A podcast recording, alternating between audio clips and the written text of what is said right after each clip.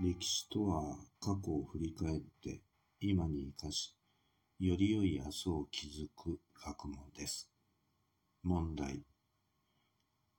次の説明文は正しいか間違っているか丸か×で答えなさい。白川郷五箇山の合掌造りの集落は1995年に世界遺産に登録された。